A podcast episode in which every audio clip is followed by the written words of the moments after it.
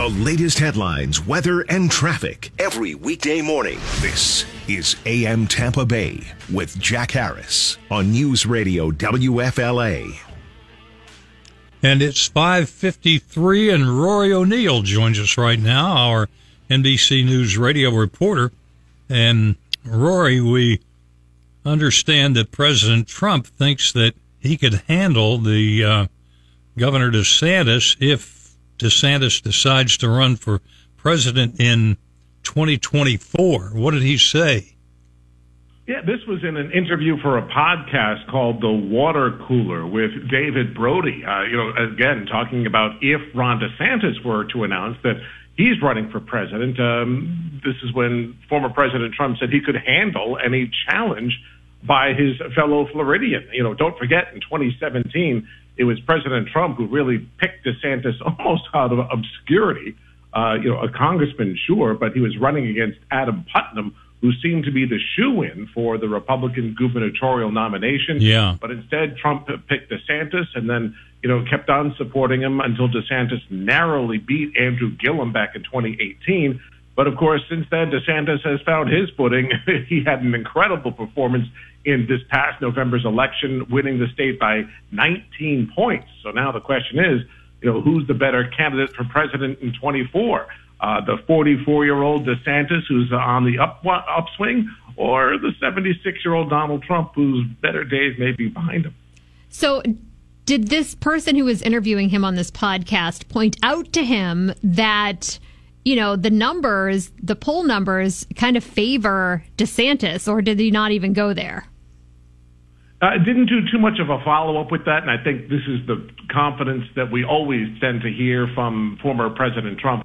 You know, I, I think it'll be interesting to see if he, if Donald Trump considers uh, a DeSantis campaign as an act of disloyalty. You know, loyalty is very important to former President Trump. Uh, I think he sees himself as the man who made DeSantis, and a de- de- decision by DeSantis to run in 2024 may be considered uh, an act of disloyalty, and, and that could really create a rift between the two men. And also keep in mind, you know, DeSantis is only 44. Uh, he's got a long way to go. In theory, you know, he could be running for president in 20, 28 or in, 32 or in 20 years. Yeah, go on to 2046. Yeah, you could. Yeah, and you know, I've all wondered why Trump didn't try to get him to be his VP candidate for 2024.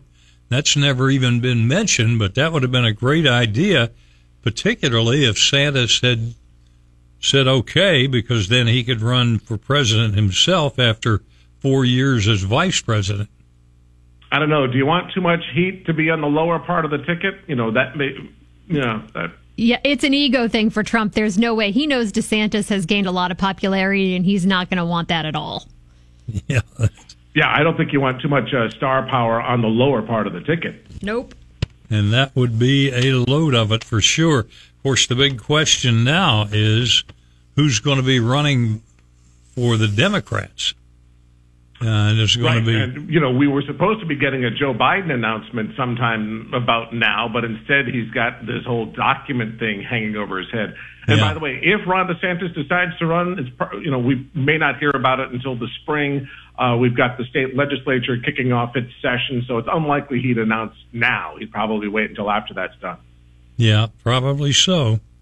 Well, we'll see how all this plays out. Roy O'Neil, our NBC News radio reporter, on Twitter at Radio Rory, and we'll roar with you again tomorrow, Rory. All right. Thanks, Jack. Thanks, Dana. Thank you. It's 557 on AM Tampa Bay.